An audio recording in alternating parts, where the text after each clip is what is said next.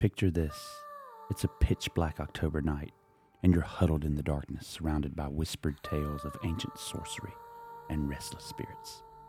But what if I told you that the age old tradition, rooted in Celtic mysticism, evolved into the modern day phenomenon we know as trick or treating? Today, we're embarking on a journey through time to unravel the captivating history and evolution of Halloween. From the enigmatic rituals of our ancestors to the sugary treasures children covet today, this is a story that spans centuries and continents. Welcome to the fascinating story of Halloween's hidden past. Back in time, before the advent of electric lights, we find ourselves in the midst of a gloomy late October night, where the landscape is shrouded in inky darkness. Among the hushed whispers of the townsfolk, there's a collective understanding that this is the season of sorcery, when the spirits of the departed will rise from their graves to hover just beyond the hedges. Halloween has been a tradition in the United States for more than a century. However, most are unaware of its origin story. Today, we will explore that origin and its associated stories. You're listening to Put 'em on the Couch, Halloween edition. Oh.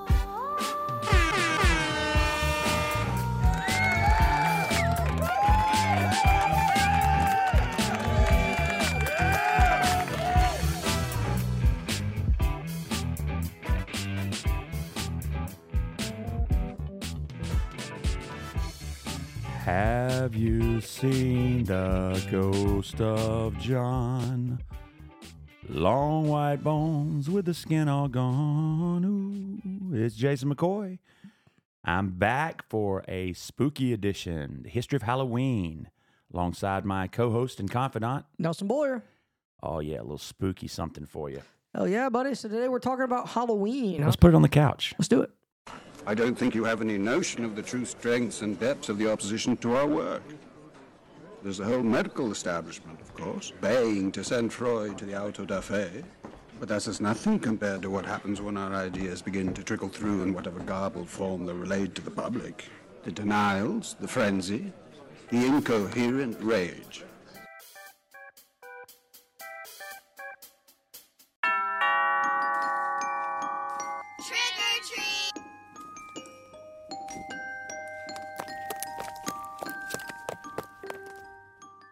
Halloween. The It's macabre, coming ghosts, up, man. What are your kids going to be ghoulies, for Halloween? goblins. What are your kids going to be? And I think my daughter's going to be Messi, Lionel Messi. My son is going to be a, well, he's going to be a scary clown. But honestly, Like an it? he believes, yeah, he, he calls Okay. it Pennywise. But honestly, I think Love his costume is scarier than Pennywise. All right. And Yeah. I think the fact that he's so little and he's standing there in that outfit with that mask, it makes it even creepier. Now, me, Yeah, you didn't tell me. um, my wife and I will You probably do bringing something. back the Trump costume? Honestly, I don't I don't think so. Honestly, what I've always done is kind of a last minute, last 24, 48 hours, pull something together. Willy Wonka, by the way. I didn't tell you about this. Oh, yeah. About 10 years ago, when my wife and I were just married, we went to a party here in Wilmington. It was at an old like warehouse down near the the shipping docks. What is it called? The port. Yeah, yeah, yeah. Never been down that way. Certainly never been to this warehouse.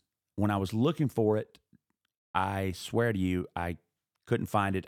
Couldn't believe that was the home of a party that I'd paid twenty dollars to enter. But I came home after work that day in anticipation of taking my wife to this party and a couple of my friends who were going to go with with us, and didn't have an outfit. But I said, you know what? I think I want to do. I think I want to make a couple of like little golden tickets and I want to make a Willy Wonka outfit, and I want the cane that he walked with, and I want it all. My wife's like, "How are you going to do that?"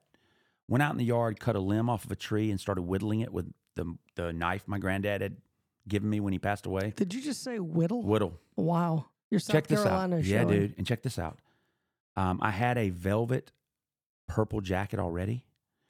Um, I had an old wig, or my wife had one. We went to one of these Halloween stores that pops up, you know, the week before Halloween, and I found a hat, a top hat that worked perfectly for Willy Wonka. And then we saw it a giant blow up blue girl. Yep, you guessed it. Violet Beauregarde. The blueberry. My wife was Violet. We came home and painted Ah. her face blue, and it had a little battery powered pack in it with a fan. I It kept her cool that night as we were dancing and partying, and she blew up like a 500 pound, maybe a thousand pound earth ball. That's awesome. And she That's was so big and couldn't fit anywhere as we walked around that night. But she and I danced while hundreds of people stood around us that night. We didn't realize it was the Halloween costume contest that was going on. And the dance was something extra that we did. She got a little embarrassed or went off to get another beer, and I kept dancing. I've got photos and video of this. And I mean, I was flipping the cane, I was spinning it on the floor and dancing around it, and it was like the centripetal force was keeping it spinning. it was on a different planet. All my friends were there raving for me. There were probably three, four hundred people at this party. Everybody dressed in a better costume than the rest. Mine was 20, I mean, a couple hours. I made this thing, I pulled it off. I had the cards that I handmade that I was handing out. We got second place in the costume contest. Oh, Walter White oh, from God, Breaking Bad. Terrible. There That was a guy in there in tidy whitey underwear. I could have done that. He had tidy whitey underwear on, okay? Yeah. And he had a bag of this blue looking ice, which was meth. And he had a gas mask. That's terrible. That's all he had. That was terrible. Dude, there was a guy there who was like the Terminator or that, that, Thank that- God. uh, the Predator. There was so many cool. There was a guy there that had a jacket on. He was kind of like a terrorist, a bomber, yeah. but it was a Jägermeister machine. He had built So himself, lazy. and you could It's give so yourself dumb. shots with his bomb, with his bomb backpack. Oh, so And he didn't. he got third place. That's terrible. Jaeger bomb. No, it was amazing. He That's terrible. engineered this thing with his own two hands. He built this thing from scratch. People and he got way too much time on Third that. place. Oh, well, then you know. On that note, I do really enjoy the uh, the binging or the excess diagnosis. Um, thank God you found the the Violet Beauregarde because when you were describing the costume, Yeah, if I'd taken my wife, you know, she's got short hair, I would have looked like a real pedophile. I was gonna say you'd look like a pimp. Like I mean, with the with the no, jacket. my wife is five four. I'm six four. Right, I was 240 pounds then. She was about 130. She has a little boy, a blonde haircut. She looked about 12 years old, even though she was 35 at the time. And I would have been Willy Wonka, the Candy Man. Yeah, that would have gone over well. Yeah, I'm glad we found the blue costume too. yeah, that's a cool costume. That's pretty cool. yeah, man. I've got some photos I'll have to show you. In fact, maybe that'll be the cover of one of our um, little promo pieces that I put out. Put it out there. I'll put, it- that one out put it there. out you guys there, look for that one. So what the hell is all this about, man? Like, uh, do you? Uh, I, I know you're going to get into the psychology of Halloween, but I love the history Uh, look, I think this day. Yeah, man. I'm with This you. I, I, I didn't know much about the history, right? I knew that it had something to do with some pagan rituals a long time ago, and that probably the Church of England and or the Roman Catholics had something to do with it. You know, maybe putting their own spin on it, trying to control the people who believed in these things. But honestly, what I knew about Halloween was basically what I grew up with, right? You go out and trick or treat. You beg for candy. um, some people give you candy, some people don't, and the ones who don't give you candy, you you basically smash their pumpkins and run. That- You were a pumpkin smasher. The, I was one of the pumpkin smashers. oh God, I don't hey, even but like look, the that's band. easy. That's easy. I don't to- even like the band. easy to, to clean up, right? I wasn't one of the rollers. I wasn't the house, you know, TPing the house with toilet paper. Did you paper. ever get your house teepeed or egged? No, no, not TP'd or egg. My house was bombarded with fireworks every time there was an opportunity because my neighborhood friends were always wanting to war with one another with fireworks. Well, So I'll we tell you would- this, man. I've always hated the trick part of Halloween. Oh yeah, I mean, I have two. you I- like the treat part better. I like the treat part, man. I've had two black cats. You have to keep them inside. Like, we actually get messages from our vet that say, "Look, make sure your black cat is inside." Because you're worried that somebody Halloween. might superstitiously Do something misidentify it as something stupid to a dangerous. black cat. I mean, people do that, man. But look, the entire history of the day is steeped in this idea of communing between the physical world and the spirit world. Yeah, And that's not here and now that's not versus the- Catholic. That's not pagan. That's not Celtic. That's just Human. something that is human, right? I yeah, mean, it seems that way. this fascination with connecting with the the deceased. the Yeah, it's hard to believe the that this is all so there is, awesome. right? It- It's it- hard to believe. No one wants to believe that this is it. I mean, we'll save that for the throughout most of human history, we've only been, you know, we- our life expectancy was probably only what 35, 35, 40. 40 years. so I mean, come on, Jesus didn't make it but to 33. Again, right. don't want to give too much away for our next uh, or one of the upcoming episodes. No, on- but there's something I think innately appealing, obviously historically, about the idea that there is a way to touch the people who have gone before, to Mm. connect with the spirit world.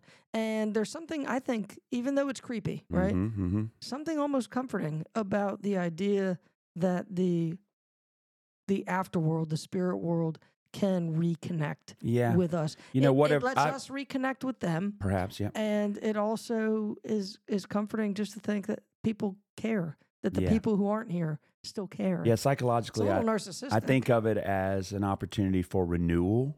yeah uh, an opportunity maybe to control the uncontrollable or to make more sense out of the senseless.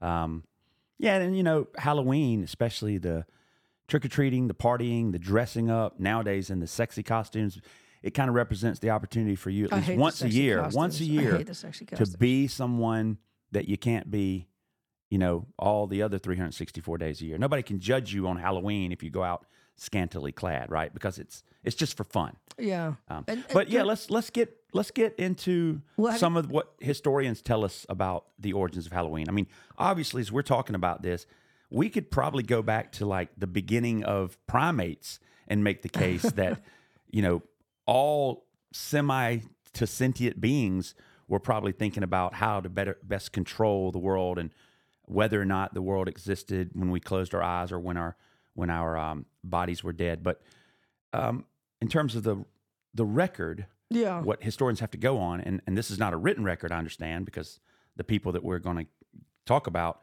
didn't actually believe in writing things down. They passed their traditions on orally. But talk about um, the ancient Celts, right? Those those people that lived in Northern Ireland, Scotland, maybe some parts of France, two thousand years ago. Set the stage for us. yeah well they had uh, they had Swaheen right which was a day Mm-hmm. Or Samhain. Samhain, Yeah. Samhain. Look, don't ask me to pronounce Celtic. You you brought me on for history, not Not, pronunciation. not not a Yeah, lexicon. give me a break, Okay. huh? I mean Welsh, Celtic. But Yeah, look, yeah. here's the bottom line: that those, uh, those those people really believed that during that time period, uh, fairies, beings could come back to Earth, and that they would often play tricks or games. Um, some were more devious. Some could pose a threat, and so in order to combat that threat, right, you would dress up Mm. and it was an attempt to fool the deity, to fool the Oh, yeah, spirit to world, disguise yourself, to yeah. disguise yourself as something that was not threatening, that was not human, and that was connected as well to the spirit world. Now, were all of these fairies necessarily bad, or would some of them no, maybe? not all of yeah. them. Some of them were, uh, no, some of them were kind, some of them were benevolent. But a lot of times, young people, as young people will do, as you obviously enjoyed doing, would engage in the same type of game that the deities were believed to be able to engage Ah, in. so dress up themselves and go out and prank and Absolutely, Yeah. man. Absolutely. I, I, I, I love a good prank when it's not somebody doing it to me. When somebody's doing it to me, I absolutely hate that part. yeah. Well, I read somewhere that um, you know people dressed up like animals and dressed up like other monsters in an effort to kind of ward off these otherworldly, potentially like kidnappers and vandals, you know, terrorists. You have to understand something, okay? When we're talking about these people, we're talking about people, whether they're pagan or Christian or Islamic or Hindu, mm-hmm. whatever. We're talking about people who are inherently more religious. and more superstitious. I, I don't like the word. I Religious. don't. I don't like the word superstitious because it makes it seem it's silly. judgy, isn't it? It is a little judgy. What I'm saying to you is this: for people who couldn't explain the natural world, Mm. for people whom the spirit world was This is the, the, way they made sense explanation, out of it. And so when we look at it, it's easy to look back and be like, ha ha ha, how funny. They believe that you could control weather by, you know, um, burying four beans in a, a certain field at a certain time and doing a dance and slaughtering a goat. Mhm. Okay. Yes. But you know, we can make anything seem silly with language. I'm sure you've done it. We can make Yeah, uh, yeah. We can make the belief in in Catholicism, Christianity seem really stupid with language. Mhm. Language is a clumsy vehicle for describing what was really going on, and superstition is really not the word I would use for these people. Magic was Okay, very much okay, I a get it. part of their life. I get it. it was a I've part been of their life. I've been thoroughly reprimanded. you're well. You're welcome. Forgive me. I'll forgive you for mispronouncing Samhain, and you forgive me for these judgments that I've made on a people two, three thousand years ago. The Celts, for whatever reason, believed that, as we know it, Halloween night, they called it Samhain, was a time when the veil between this world and the other world was the thinnest, and it was a time when the harvest was over. Yes. And so it's time to maybe burn the stalk, start hunkering down, maybe slaughter some animals because your winter's coming, right? yep. To use the uh, Game of Thrones reference, winter's coming. I've never seen it. And so we're going to commune with the spirits that night, fairies and whatever else that are roaming the earth at the time. We're going to commune with them. This kind of makes me think about the story of Jack. yeah. I'm not sure if it began 2,000 years ago, but I'm pretty sure the story of Jack. It's a it's a fairy tale. Um, It's been written about several times. I found that it's attributed to Irish folklore, but the story goes that Jack was just a average, you know, Irish guy, and he was a little mischievous, and the devil actually tried to cut a deal with him. And uh, Jack even outsmarted the devil until, of course, finally the devil got to him. The devil was like, I'm a little afraid to let him come live with me because, you know, this guy is mischievous. So the devil just kind of threw these hot, hellish embers at him. Jack put them inside his carved turnip oh yeah. and walked around with this lantern, roaming the earth forever. He couldn't go to heaven, he couldn't go to hell. He just kind of roamed around. And Sure. this became known as Jack O' Lantern or Jack of the Lantern. Uh, some people even refer to him as Stingy Jack.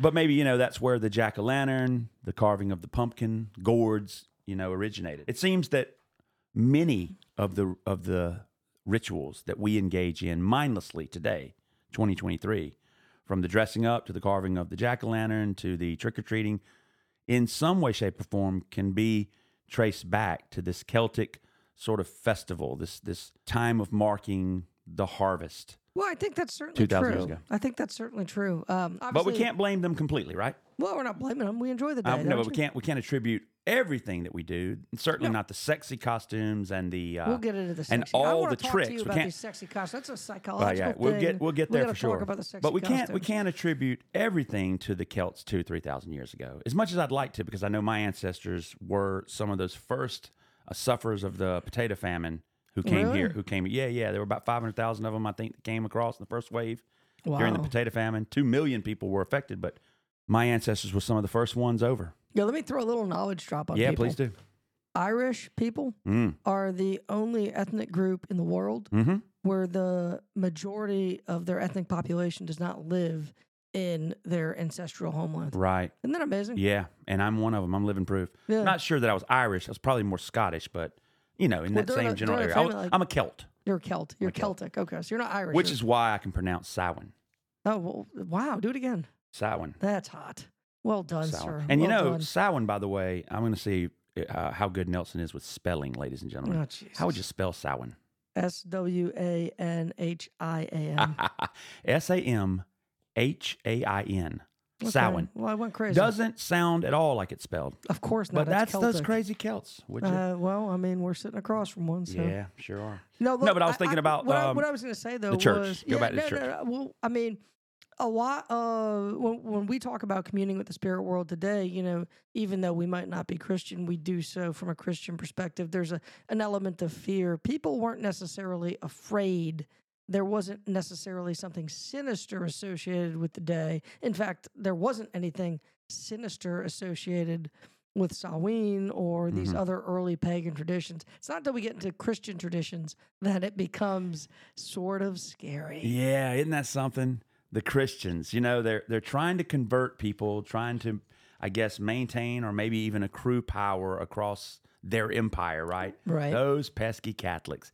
Uh, what do they do to the to the um to the Celts? Well, so first of all, they they The missionaries take, go over they and take the day, and this happens, and we see this not just with Christian traditions, but with other um, with other examples of conversions where the- the- Colonization. the, the, the dominant group is trying to cultivate support among. yeah, we've got we've sorry, got nice names yeah. for it, right? It's uh, it's not it's it's um You're gonna say indoctrination. no no no. There's nicer names. I learned this in the diversity of psychology class in graduate school. Uh, but but what they would do is say, okay, well, look, we're a smaller group. We're trying to convert a larger group. Let's make sure that our traditions, our new holidays, or new ways of doing things are Mhm. very similar to the customs of the dominant group. Sure. And so when it came to these traditions, right, they put it around the same day. They went for uh, November 1st. November 1st in the Catholic traditions becomes All Saints Day, right? Yep. And the day before All Saints Day or All Souls Day becomes the day before or the evening before, which is Hallow, Holy Eve, right? So yeah. that becomes Halloween. Halloween. Yeah. And during Halloween, what it was believed, and it was the same type of idea. You know, purgatory is a distinctly Catholic idea. And by the way, I'm grateful for it. Um, baptized Catholic. yeah, you I don't, have to. You don't have to. You don't have to do it all right on the earth. Amen. Even brother. after you die, preach. you go to the waiting room. Thank God. And as long as you have people that care about you and continue making offerings on your behalf and praying for you, you may be able to make your way into heaven. I mean, because I'm sure you and I both sitting here, we've got some venial sins, we've got some Yeah. mortal sins. We I'd like we to think there's a to- waiting room, right? There's got to be. I'm not? Catholic, but you know what? Eternal I, damnation. I do want a waiting room, except I watch Beetlejuice. And That I don't know if you're look like a good waiting That room. does That not is look like a good waiting room. But it looks also- fun, but it doesn't look like good. Well, fun as in if you're Beetlejuice. Or fun if you're not eating a shrimp cocktail at the wrong time. Yeah. I do love Beetlejuice. You know who else By the way, it's coming back out again. I think there's going to be a Beetlejuice 2 or a well, remake they, of they Beetlejuice. actually they, there's a Beetlejuice um there's a Beetlejuice musical. There's a play. Love it. Yeah, you know who else likes it? Taylor Swift. Lauren Boebert. Oh, okay. so, Catholic Church, man, that was a daunting task, right? Converting yeah, these so, Celts. so basically, what, what people would do, right, on All Hallows Eve before All Saints Day, is they would go to the home of wealthy people, people who knew they, they knew had relatives who were recently departed, and they say something like this, right? You know, Aunt Mildred, she was okay. Mm. I mean, you know, she she was pretty good. I mean, Yeah, I don't know if she was was heaven good.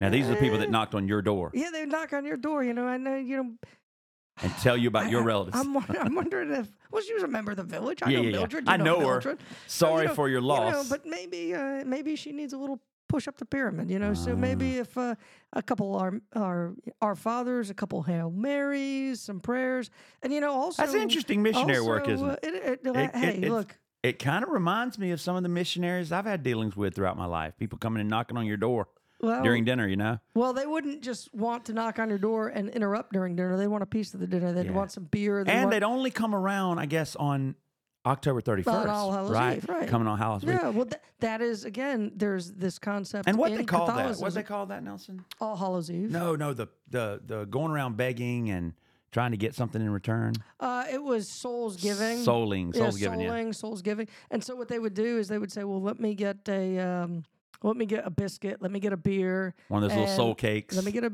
yeah, let me get a soul cake. Exactly, Coin. soul cakes were very pop, and they and people would prepare them knowing that they were coming, and then you would have your your prayers. Uh, just the act of giving was uh, to the poor because it was the poor who would do this who to were the going wealthy around begging, yeah. and just the act of giving to the to the poor, the impoverished, was also a a form of penance that you could do on behalf of your dead relative Mhm. in purgatory. And hopefully, again, the idea is to get them up into the into the big Yeah. the big room, the fun room. Yeah. So And of course, Catholics didn't get rid of their celebrations or their days. They just kind of added to them, right? They still had All uh, Saints Day All Saints and they- Day, on November 1st, and they still had All Souls Day, November 2nd. right? And uh, I'm assuming that people went out probably November 2nd too, souling.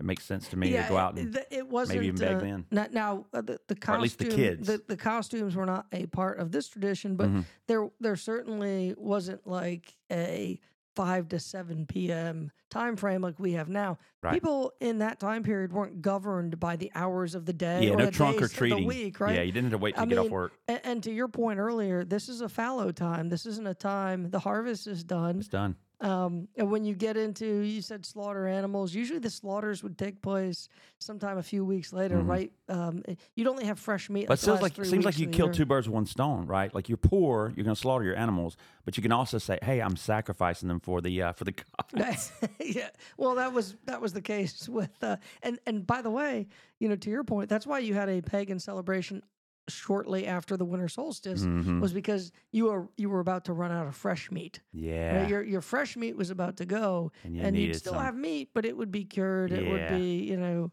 smoked. It would be preserved some way. Um, Yeah. uh, yeah. So initially, you know, when the souling was happening, it was it was poor um, adults, beggars, uh, and then it then it turned to children going out, right, and and begging and offering performances, right, Yes. reciting poetry, Yes. and then of course, as as kids will do, There's your treat. as kids There's will do, treat. if you don't get the right treat, you don't get the right cake or the right coins, you you maybe you look play a little trick. look 364 days out of the year uh, kids are punished Yeah. for x y or z right across the country but for one day one if day you, don't can still right thing, loot, Dad, riot, you know, vandalize, if, play you tricks. exactly for one day you get to uh, you get a pass Well, I'm, I'm I don't think it was the the the Celts, the Celtic children that really gives the word trick its its oomph. Uh, it would be a little later before we would see um, kids, you know, turning to delinquency and, and vandalism and other kinds of things, and that would that would take place, I think, more in America than maybe anywhere. Yeah but um, america but I wanted to move to the medieval period.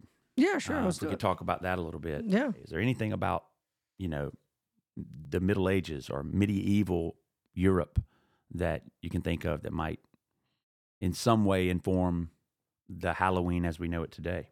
i'm not really sure what you're getting at what what part in particular Well, I guess I was thinking about, you know, the fact that the Pope during the Middle Ages was probably not completely convinced that he had everybody on board when it comes to Catholicism. By that point, was losing a lot of potential converts, competing against Church of England sure. and Protestantism, and obviously all of the pagans still.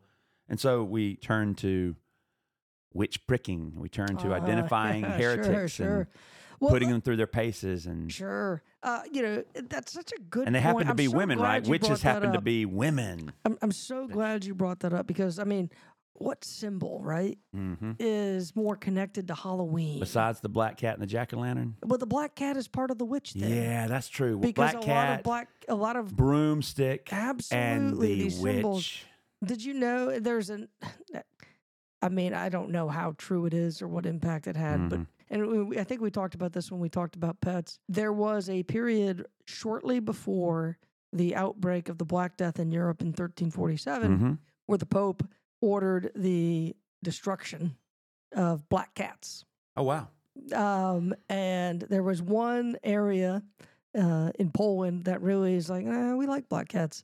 Uh, Poland was much less affected by the Black Death than other areas. And a lot of people think the virulence that the Black Death visited upon Europe in particular, as opposed to when the Black Death moved across the steppe in Asia, through China, through the Middle East, it wasn't quite as virulent, but it was really amped up in Europe. And a lot of people thought that maybe that had to do with the fact that there were no cats to kill the mice that were carrying the fleas that were infecting the people.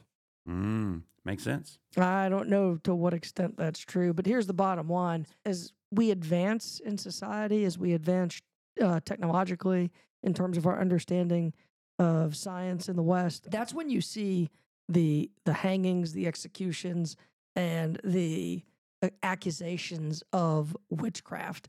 And I think it's funny, and I think it's important that you brought it up the way you did.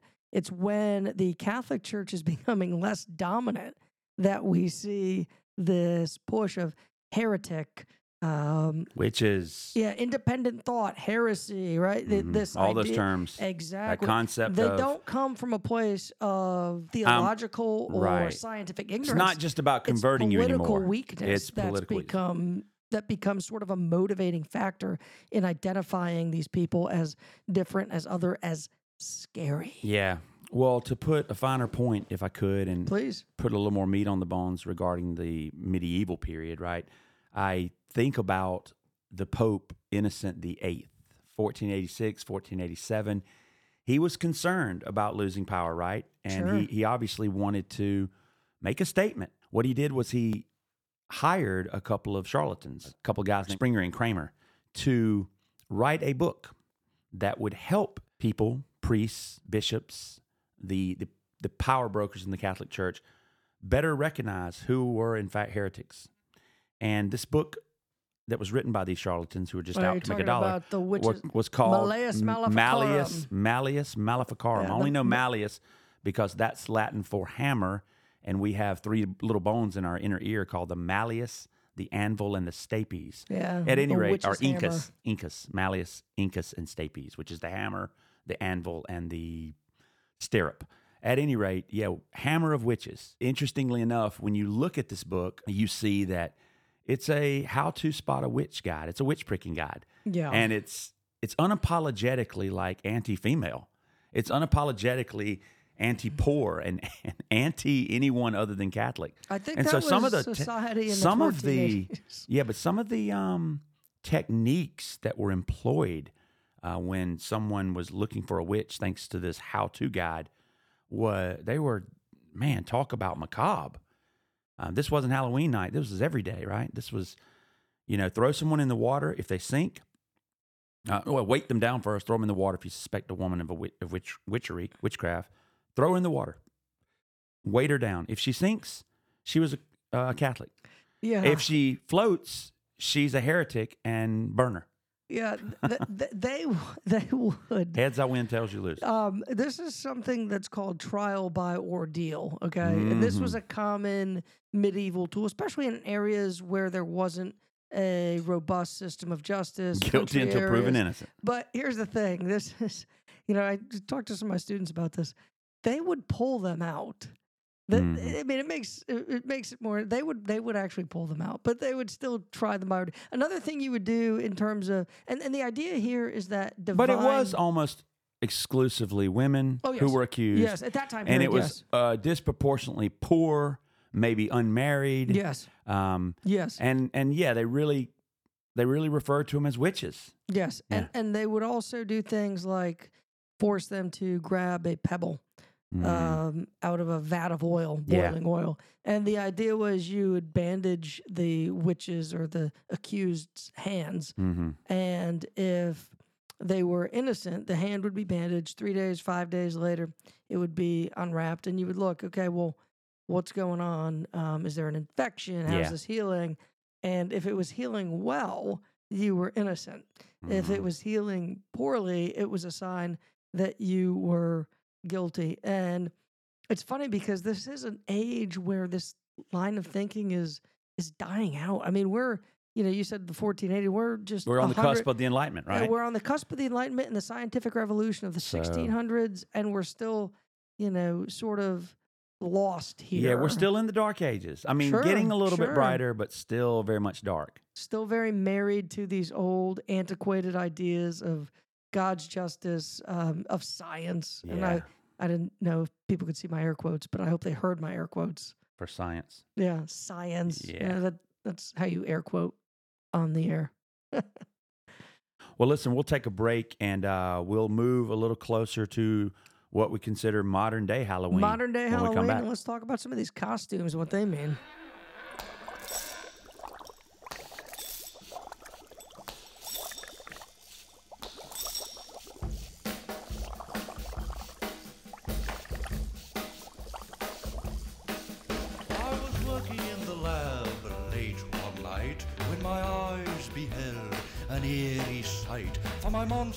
Monster from his slab began to rise, and suddenly, to my surprise, he did the monster mash. those who just joining us, we're talking about the history and evolution of Halloween. Boo.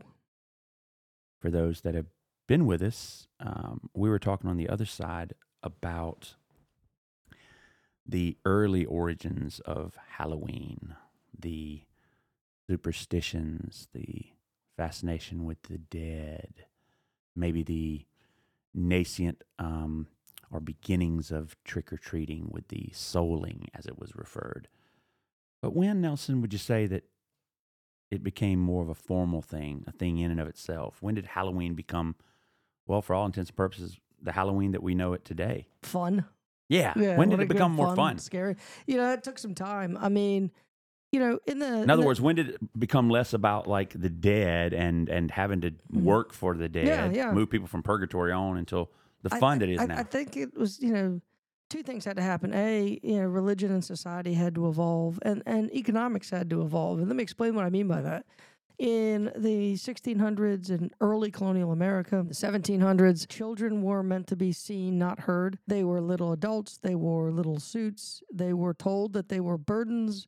Undutiful, ungrateful children were the children of Satan. Mhm. You know, this was this was This the is before Dr. Spock. way Mm-hmm. before Spock. This was the messaging that they would receive, heavily disciplined. When we get into, let's say, America, right, in the Mm-hmm. 1840s and the 1850s, in particular the 60s and 70s, we have a growing middle class. We have a, an economy that's rapidly changing, a country that's industrializing. In 1870, you had two thirds of Americans making their living through farming. By 1890, that's changed to two thirds in factory payroll jobs. With all this money, with the way in which things are changing and the growing middle class, you can indulge your children Yeah, a little can bit more. be a little more like kids, kids. can be kids, right? They can have tricks. Did you ever eat tricks? no, You better not now. They're only for children. but they had time to play tricks too. They had time to play tricks, and Or they were play. encouraged to do. so. Like families, like middle class families, like the Lincolns, uh, Mhm. are a really good example of this. They really indulge their children. Like their kids would drive a donkey through the White House. They'd play all these crazy games, and you know, if you extrapolate that out to society at large, this extra income, this you know, like I, I think we were talking earlier, kids were field hands before this. hmm Um, they had to work. Yeah. Had an extra pair of hands. The family was the economic unit, and the kids were very much a part of it. In this period, they're not as much for Mhm. as many. So they got some idle time now. They got some idle time, and idle time Is or the the, devil, devil's the time. devil's time, right? Idle hands are the devil's plaything. And Mhm. so these kids would go and they'd do crazy kid stuff. And then, you know, for one night of the year, it sort of became formalized. Whereas once you might, uh, you know, sing a song for a cookie or, you know, offer a Hail Mary for, for Aunt Mildred and get a treat. Now you can just sort of be a kid. yeah. So the sort of- so the sort of treats the- the- kind of turn to tricks, the trick in and of itself kind of becomes the, The treat, treat, for yeah. the kid and the for kids family, get to you yeah. have The kids a chuckle, right? yeah. The I kids mean, they would do things during this time period. They'd take gates off of of um, of fences and like put them in a tree. They would lock people in their houses, um, gate night. and I think you'd be a little pissed. You might. but I mean, Of course, you, that's still kind of good fun. If you woke up in your house and you were locked in, I mean, wouldn't you have a bit of a chuckle? If nothing was stolen and nothing happened, you'd be pissed for like an hour. yeah, or if they tied your had tied your door to you know the neighbor across the hall's door, and neither one of you could get is out. Hysterical. That is so Uh, fun. That's fine. I would have done that as a kid. That would have yeah, been probably mine. done that.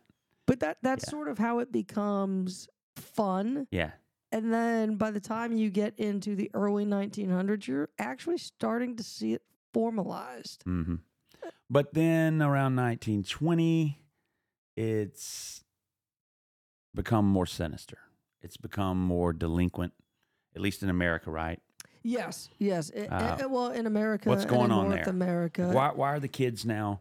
Well, I guess why why are the kids now well, going you- out and you, you have to put engaging in vandalism and you have to put everything in its context, right? Uh, we refer to the 1920s as the Roaring Twenties, right? Mm-hmm. Americans were, um, you know, done with with war. hmm Um, the election of Warren G. Harding represented what we called a return to normalcy, and Americans just wanted some gin, some jazz, and a good old fashioned good time. mm. You know, and kids are probably wanting the same thing. they're wanting the same thing, but they can't get those it, things. It was so. a it was a, a it was a time of fun and indulgence, and uh, you know it was like the 1990s without TV. Hmm. Um, and when I say TV, what do I mean? I mean great TV yeah, and great movies and great music. Hashtag 90s. But um, the 1920s were a time with a lot of excess, you know, in the economy, and a lot of times that translates to, you know, and you and you can go back in Roman times and see sort of the same thing where if there's a lot of available time and excess, people invest that in entertainments and enjoyments, and that's certainly true with children. You know, eh, earlier civilizations, the focus was never on the children; it was on the ancestor, Mhm. uh, honoring the ancestor, honoring the elder, and that's true still in Western or Eastern civilizations Yeah. today. By the time you get to the 1920s in the West, it's all focus on the kids. Yeah. And so when there's excess, the kids are going to take advantage. They're going to have a little fun. And so I think that excess made the formalization of a night um, where we could play games, dress up, be all of us. We could all be children. Um, I think that made that process much more easier. And that's exactly what we see in Canada in the 1920s and 30s the Mhm. process of trick or treating, and it moves to the U.S. Mm-hmm. as a way of sort of controlling some of the broader mischief that we wanted to address. Yeah, because prior to formalized trick or treating, I mean, these pranks, these juvenile sort of stunts, um, I don't want to say they turned into what we think of as the the purge. You, you remember that movie I series? love the purge. Yeah, but at the same time, there were um, across America, particularly in um, you know urban urban settings, there were accounts of vandalism. There was accounts of theft. There were Yep. accounts of assault. Yeah, it's I mean, it- it became- cheeky fun. Yeah, when people are being, you know, pushed down or uh, maimed, or yeah, and I understand that at least two things happened. First, there were government officials who said, "Look, we gotta we gotta get a hold of this. I mean, we can't let kids just sort of run roughshod throughout the cities. We've Right. got to figure something out." So they created these committees and they uh, put these manuals out for people to host parties and to kind of take some of the uh, delinquency out of the night. They thought, Right, right? right. Communities could sort of get together and host parties, or maybe create these little what we might think of today as haunted walks or haunted houses. Kids would be invited in the neighborhood to come over. The next house, maybe after they had gone through a haunt in one house, they could go to another one and get maybe some treats, and then maybe go to another one and have some drinks and a bonfire. And then also, we've got the Great Depression, Right. 19, Uh, 29. 29, 30. Here it is in earnest. And now all of a sudden, we got to really, really tighten up the the belt, and we've got to really focus on the war effort. No Well, in- in the candy. late 30s. Can't can't add. We can't we can't be, you know, trading and buying and giving candy away for Halloween. We can't allow people to break shop owners' windows. We can't have all these pranks where people are going around at night knocking on doors and running away. Because I mean, we've got to focus on this war effort. Yeah, wars change so much outside of the political impact that they ultimately have. And just as an example, another example, after World War II, we're really going to see a formalized Halloween process, a Yeah. formalized trick or treating process. Leading up to World War II, people never showered. Uh, well, they, I'm sorry, that's not true. They, They showered. showered, They showered once every three days. It was thought unhealthy and unclean to shower every day. Soldiers that came back from World War One were, you know, in the in the trenches, you were encouraged to clean daily, Mhm. and that became habitual. And they would come back from World War One, and people like, pretty "What are you-" superfluous if you're not in the trenches. Yeah, when people would look at them like, "Is that um, are is that Not a, necessary. are you okay? Like, is that a problem?" And then um, after World War II, it was the same thing. Soldiers would shower as often as possible to stay clean, and they brought that home with them. Yeah. And I think it was just, you know, so many more service members and a closer time period. And after that, everybody started showering. I mean, Yeah. wars have these strange impacts that we won't we don't really associate with the conflict itself, but are very no, much. a it can lead to really fast cultural changes, can it? yes, in a and way we always that- focus on technology and politics, but the cultural changes are really big, and they're there. Yeah. And Halloween is kind of another one of those. Well, yeah, it's it- gone through several iterations, It, but I it mean, goes away before the war, and then yeah, a lot of pent up demand, right? A lot, of pent up demand. for the candy and the pranks and the partying and the fun, and and then of course the war is over. Yeah. Uh, 1945, five. war's over, and people come home. Yep. And their parades, we can now start uh, indulging a little bit more. Kids are invited now to wear different kinds of costumes for Halloween. Yep. They're encouraged to go out and trick or treat, take their pillowcase and their superhero costume out. and you know, trick or treat. The, the costumes say a lot too about Yeah, they do. don't they? Well, it was it was, was Minnie most- Mouse and it was Zorro was and a cowboy yes. up until the 1940s or 50s. Then in 1940s and 50s, the powers that be realized, wait a minute, we can We commercialize monetize this. We this can thing. monetize everything. We can make these little candies so that people don't have to spend time making soul cakes. We can create costumes so you don't have to make them yourself. I and we can make every costume you can imagine. Kids can be a comic book character, a superhero, right? They can be anything they want. I, I can't tell if that process ruins Halloween or creates it. Well, it's like asking did the paper plate and the paper cup and paper napkins ruin dinner time? No, but they certainly ruined picnic time. Allegedly, it saved women from having to spend so much time in the kitchen cleaning up. So let's talk a little bit about some of these costumes since we're getting into the modern era of Halloween. What is your costume that? Uh, what was your best costume ever? Do you remember what was it? Well, I mean, as an adult, I've got several favorites. Um, I Oh, do you still dress up? Oh yeah, I still make a big deal out of it. Uh, I live in a neighborhood, as you may or may not know, that does it up on Halloween. I don't want to put it, out. I'm, I'm watching. I don't want to put it out for the public here, but we've got a pretty big Halloween celebration. Most of the houses in my neighborhood go all out. We have giant candy stations at the ends of cul-de-sacs. We order pizza. We, you know, we have bonfires in the streets.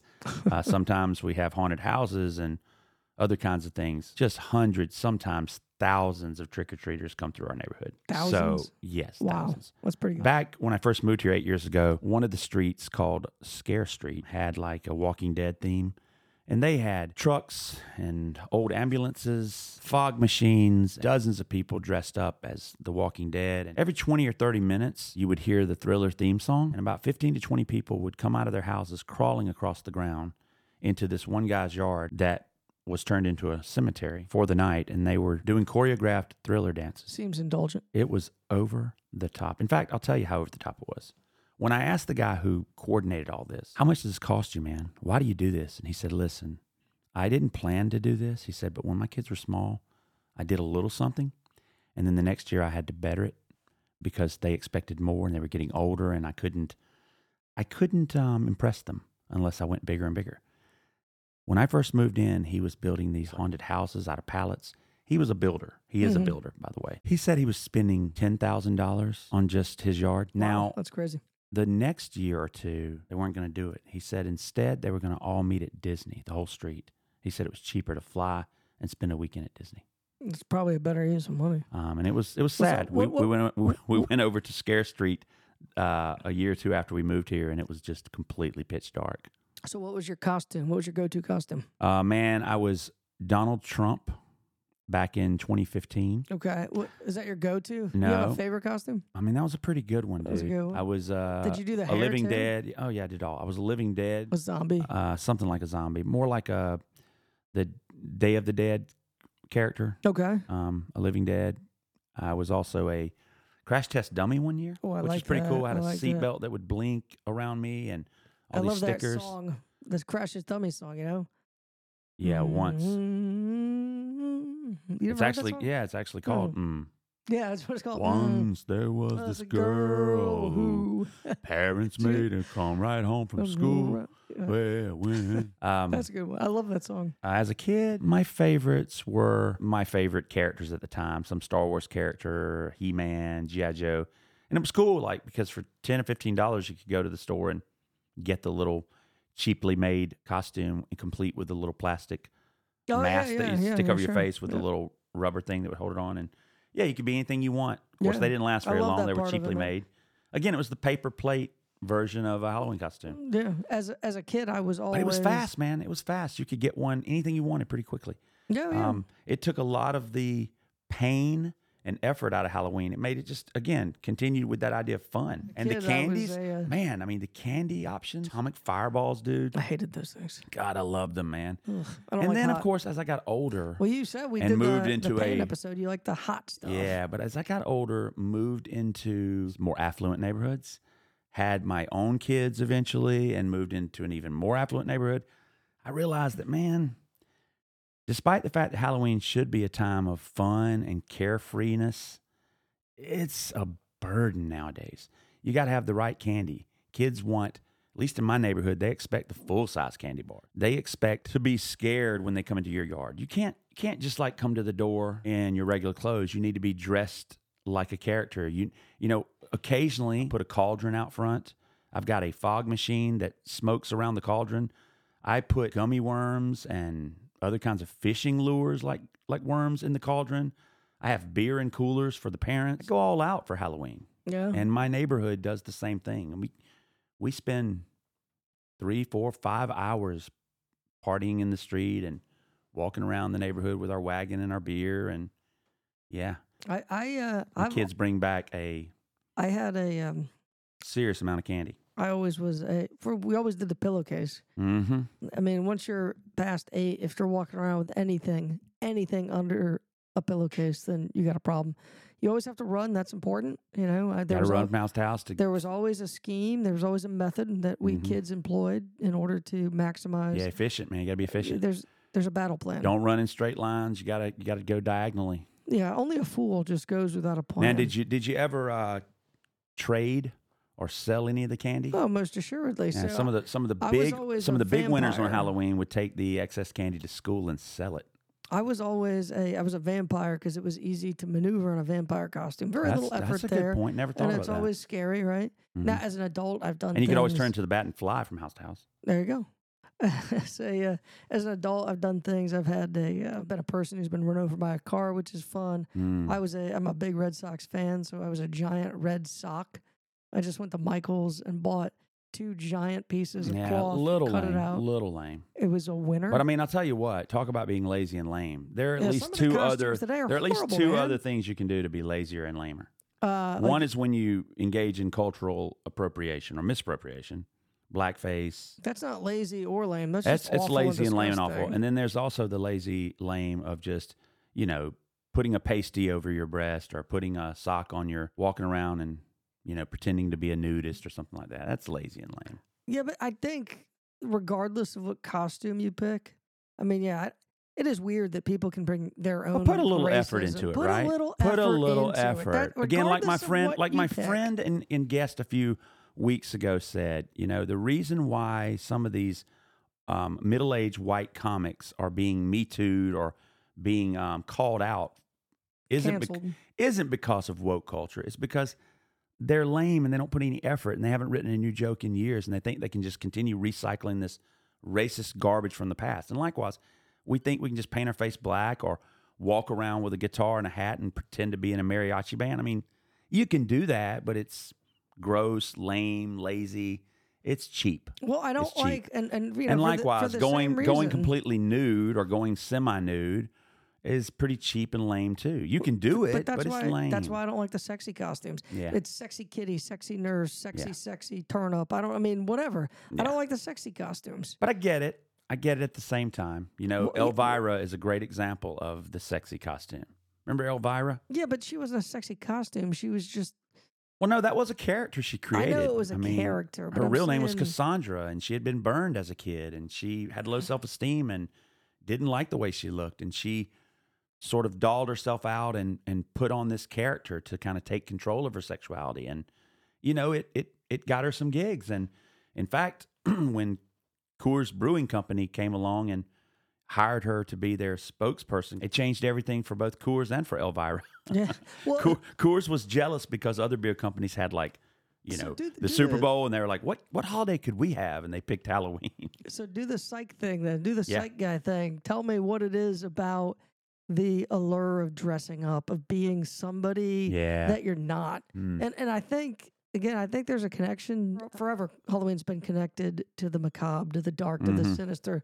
But I don't really feel that that's as dominant as it was. Not nearly as oh dominant as it was. What is it about just dressing up and being Well, man, I don't something think or someone? our fears are the same today as they were. Right. In fact, I think our fears have become more adult-like versus childlike. Our fears have become more mean? rooted in the here and now versus the afterlife. Well, prior to 1980, 1970, costumes were, you know, again, witches, Vampires. vampires, Frankenstein, yeah, cowboys, maybe some superheroes, right? Superheroes. Today, it seems that we dress up like political characters, and I think you want to talk about that a little bit, the political Well, yeah. costumes and Oh, masks. yeah. But um, we we dress up like political characters. We dress up like our Hollywood uh, favorites. Well, I you can know, there'll be a lot of Taylor Swifts out there this year. I bet you. Donald Trump was your scariest. Yeah, costume. exactly. It's it's about, in my opinion, it's about taking control or finding some kind of sense of control for that which you don't control. And again, before the 1970s and 80s, we were obviously more concerned about death and the macabre and the unknown and maybe it was war, maybe it was religion that was doing this. Then 1970s, 1980s, you've got counterculture. You've Right. got women's right movement, second wave feminism. You've got anti-war. You've got sort of a So you don't a- see a- the a rebirth of- kitten, sexy nurse as like. Um, you you are you saying it's more empowering, or More more like empowering. taking control of your Yeah, more sexuality rather than d- demeaning? Yeah, absolutely right. It's the idea that I can be anything I want to be, at least for one night, and really nobody's going to judge me. But again, it gives me an opportunity to play, to role play. And and who are we role playing now?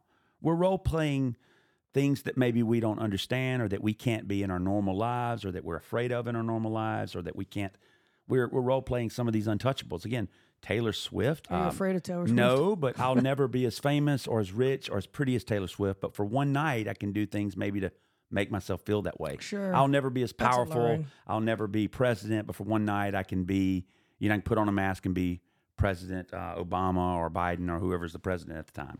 But there Um, is still that creepy element, and what is the appeal there? Like I'm, I'm driving up and down your neighborhood, The and macabre, the you know, I'm almost urinating in my front seat. I Oh, mean, the- it is yeah, the- freaky the- here. the- yeah, I mean, So, the like, what- what fascination, is- what is- fascination with the death doesn't die easy. yeah, Um, it's you think we- we- that'll always be a part of Halloween? right? Probably. We like being spooked. We like being startled uh, again, but it's it's controlled, right? Like, you know, some of the fun parts of Halloween, both as a kid and an adult, has and probably will for this uh, always be the scary movies, Halloween, John Oh, Carpenter's yeah. Halloween, or certain music. Uh, Thriller comes to mind. Um, certain uh, pieces of pop culture, like The Simpsons, doing their Halloween thing every year. Treehouse of Horror. Um, what are they on? Forty seven now. and that's and again, I don't know if if it's necessarily a reflection of our beliefs, thoughts, concerns, worries, so much as maybe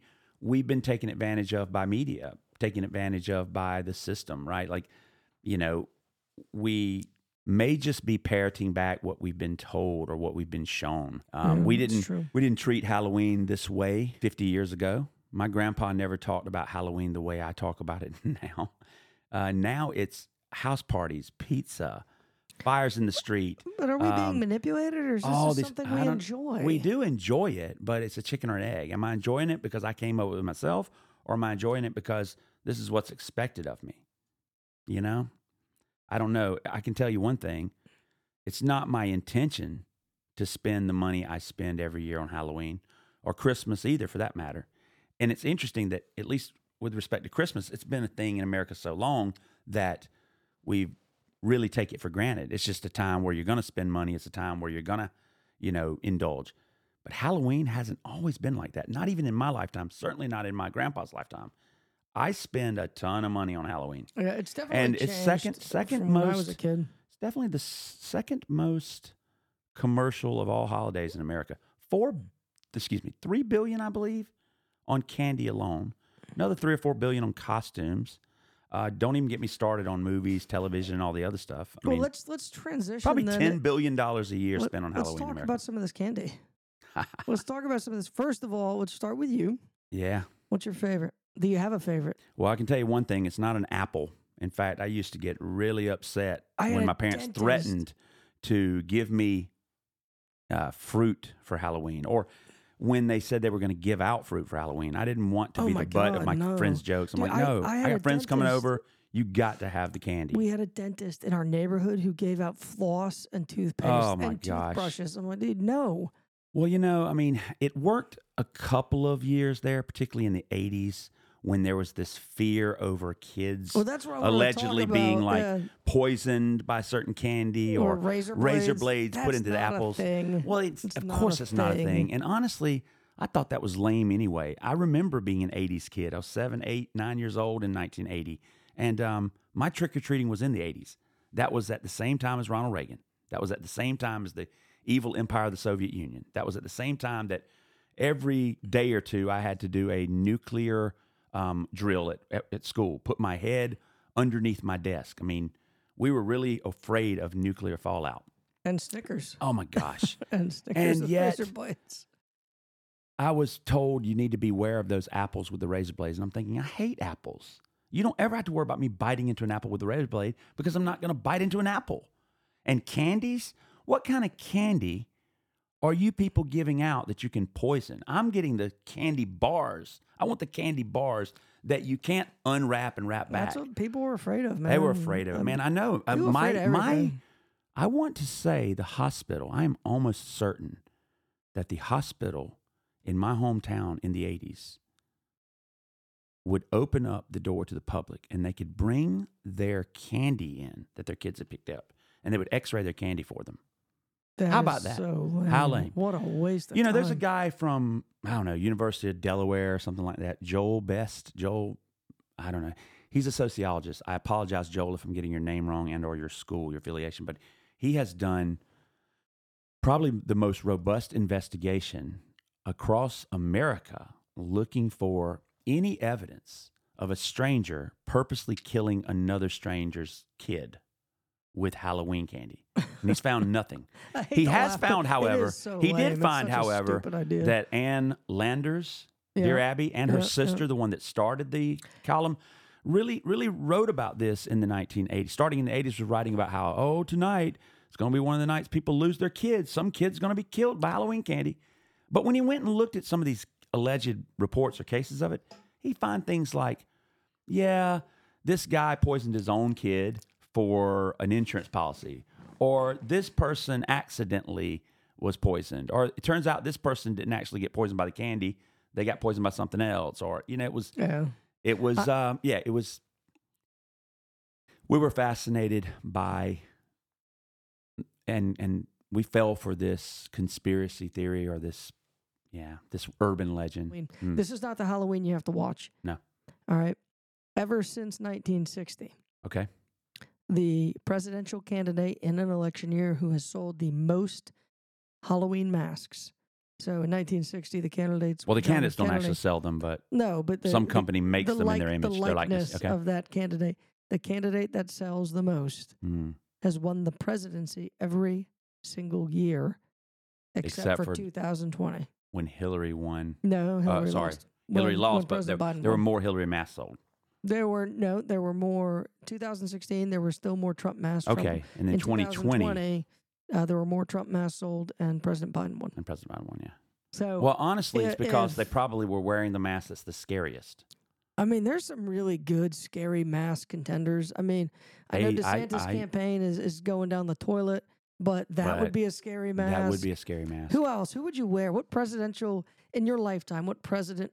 I, well, I've only ever worn candidate? one, and You it was Donald Trump Trump. Mhm. Okay. Would you wear what winner would you wear? Well, I guess Trump won. Trump So- won, and honestly, man, it would be kind of creepy, right? The? Clinton mask was a big seller, right? yeah, But that, that that's like the equivalent of sexy, uh, sexy American presidents, a scary mask. Probably Abraham Lincoln would be a, a scary one, particularly with someone like me, tall and yeah, lanky he's like me. He's pretty ugly. Yeah. I mean, he said he was ugly. I'm not just saying that about him. He's saying that about himself. No, he was ugly. but I uh, think he was objectively. but ugly. it's going to be interesting, right, to see what happens in uh, in this election. Maybe we will be sitting here a year from now doing our second Halloween episode, talking about the we'll Dean Phillips mask. the Dean Phillips effect. I don't know. I doubt Dean Phillips is going to sell that many masks this Halloween or any other. hey, here's a scary idea for Mhm. an episode. Let's put Democrats and Republicans on the couch. Yeah, we should. You know, We should. but uh, Well, listen. Uh, how do we sum this up today? well, you know how we're going to sum it up. We're going to sum it up how we always sum With it up, my friend. We're going to diagnose Uh huh. Halloween. Uh, and you know, I mean, there's so many opportunities here. You could definitely do, you know, uh, schizophrenia, right? Hearing voice. You could do some. I mean, there's so many different ways you could go. Yeah. But I'm curious about Yeah, the site guy's got it. perspective because we've put it on the couch. You are diagnosing it. Mhm. One, two, three, sir, go.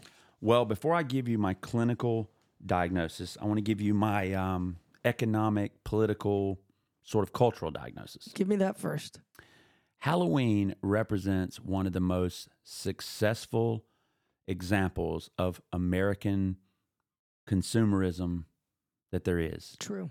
I mean, Christmas notwithstanding, True. Hundred percent. and maybe even yeah, and maybe Valentine's Day notwithstanding.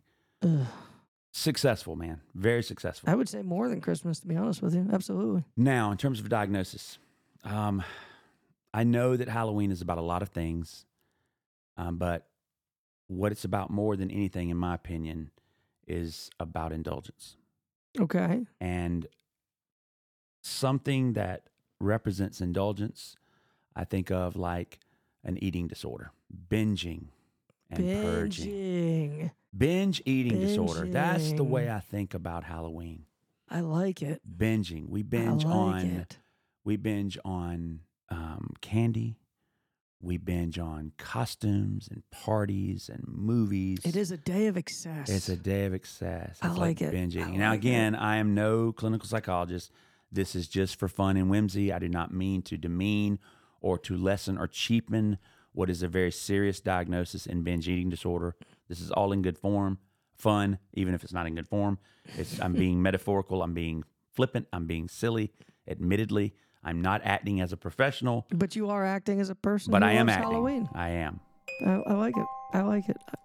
Well, Nelson, it's been a pleasure. Look for that one. Look for us um, next week and the And, week after. and yeah, give us a like, give us a listen, share. And if it's your thing, please say a prayer for our friend Bob. But Yeah, if please it's not do. your thing, then please pass a good thought along for him. All right. Absolutely. Hey, we really appreciate your time and your attention. Trick or treat, everybody. Happy Halloween. Happy Halloween.